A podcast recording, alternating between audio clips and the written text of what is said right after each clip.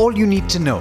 The Bloomberg Quint podcast that prepares you for the day's business. Brought to you by LIC. Good morning, and thanks for listening in. This is the daily morning update from Bloomberg Quint, and I'm Alex Matthew. Today is the 2nd of February.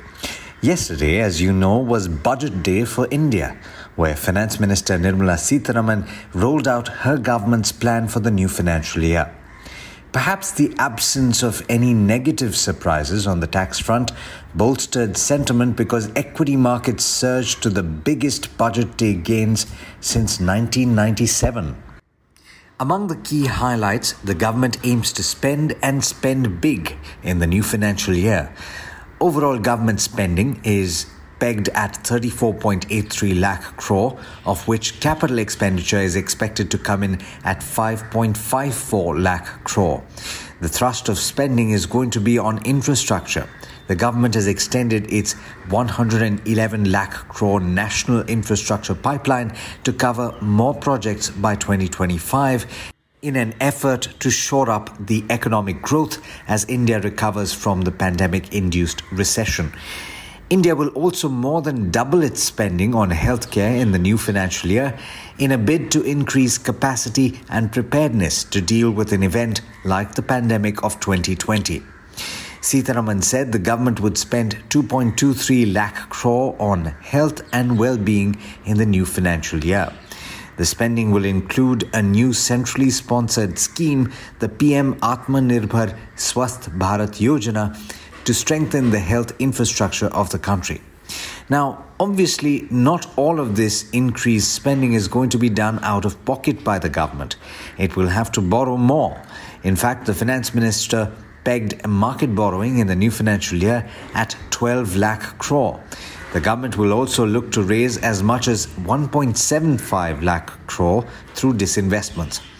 As a result, fiscal deficit, which settled at 9.5% of GDP in the current financial year, has been pegged at 6.8% in the next financial year. That's the highest target since 1994. All of this stems from the COVID 19 crisis, and that has forced the government to undertake another reset to the medium term fiscal roadmap.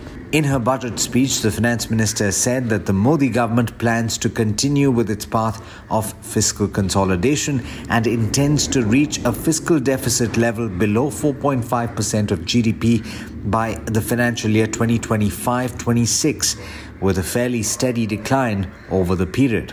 The Finance Commission, however, suggested a 4% target by 2026, according to budget documents. There were no changes to the income tax rates and no COVID cess as some people had forecast and others had feared. There were some limits placed on exemptions that can be claimed for investments made in the Employee Provident Fund and also into unit linked insurance products because both of these were apparently being misused.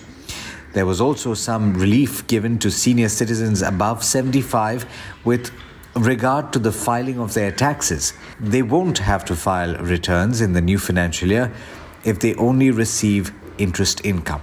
Now, this, of course, was only an overview of everything that was discussed in the budget. For all the fine print and the reactions to Budget 2021, do look up the website bloombergquint.com. One piece of international news you'll want to keep an eye on President Joe Biden said the US could reinstate sanctions on Myanmar if the country's military doesn't immediately relinquish the power that they have seized and release activists and officials.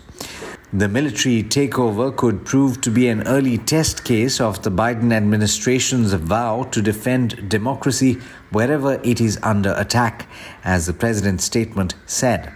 If carried out, the policy would represent an abrupt shift from the Trump administration, which often muted traditional criticism of authoritarian governments. In international markets, US equities ended strong overnight, and the three early risers in the Asia Pacific region have also started in the green. But will that optimism lead to further gains in India's markets after yesterday's stellar rise? We'll know soon enough. Hormaz Fatakia is here with the trade setup for the day in India. Morning, Hormuz. How are we looking today? Good morning to you, Alex, and to those tuning in. I mentioned to you yesterday about the markets needing something for them to snap their six day losing streak. Well, it seems that they got more than what they expected, as Monday's gains were the best seen by the Sensex and the Nifty on a budget day since 1997. The nearly 2,500 point gain on the Sensex and the 650 point gain on the Nifty meant that both the benchmark indices have erased over 60% of their six day fall in one single session. Early ticks on the SGX Nifty showed that the index traded 30 points higher, around the mark of 14,400 some production data for the month nmdc's overall sales for the month of january rose 26% from last year to 3.74 million tons while production was up over 16% to 3.86 million tons also, Coal India's offtake for the month of January fell 4.5% year on year to 53.3 million tons, while production was also down 4% to 60.5 million tons. Auto sales updates then, Hero MotoCorp reported a 3% decline in overall sales for the month of January. Motorcycle sales were flat, while scooter sales rose to over 36,000 units from just over 7,000 units last year. Exports were up 33% year on year. Also, Eicher Motors' sales for the Royal Enfield rose 8% to close to 69,000 units, while exports doubled as compared to the previous year. VST Tillers reported a 14.5% growth in power tiller sales, while tractor sales were up 25% from last year. Castrol India's earnings were below consensus estimates even as revenue rose 6% from the previous quarter. The operating performance was impacted owing to higher expenses. The company said that the commercial vehicle portfolio yielded double digit volume growth and that it saw good recovery in the second half of the year due to partial revival in demand. Finolex Industries saw net profit more than double during the quarter, while revenue saw a growth of over 50% from last year. The company will also split one equity share of 10 rupees each into two equity shares of 5 rupees each. It expects to complete this process over the next 3 to 4 months.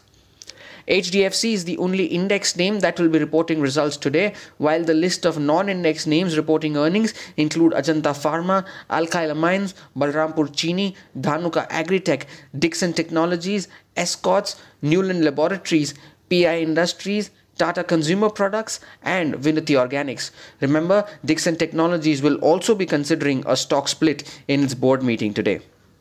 Aside of earnings, PVR has approved the closure of its QIP issue on Monday. The company will issue 55.5 lakh shares at a price of 1440 rupees each, which is a 3.7% discount to the QIP floor price of 1495 rupees a share.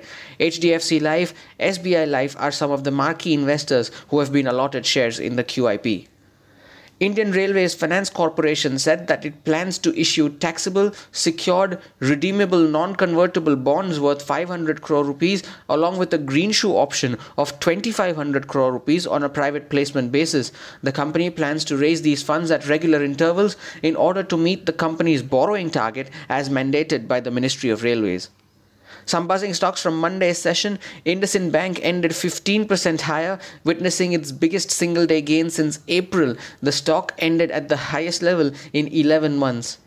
Another stock that ended close to its 52 week high was State Bank of India. India's largest lender ended 10% higher, the biggest single day gain since March of last year and Tata Elxsi ended at a record high on Monday, ending with gains of over 9.5%. The stock has risen in three out of the last four trading sessions, gaining 19% during the period. And that's all from me today. I wish you all a safe day ahead, and it's back to you, Alex. Thanks, Hormaz, and as always, thank you all for listening in. This is Alex Matthews signing off. Have a great day. I hope you enjoyed listening to All You Need to Know. Did you know that you can listen to the show on the IVM Podcast app? On the IVM Podcast app, along with this, we have a number of other shows which you think you'll enjoy. Listen to Cyrus Says with Cyrus Broacha as the host. Listen to Paisa Vaisa with Anupam Gupta. The Scene and the Unseen with Amit Varma or Shunya One hosted by Shiladitya Mukhopadhyay and myself. Check out the IVM Podcast app to get more talk content that you will enjoy. Brought to you by LIC.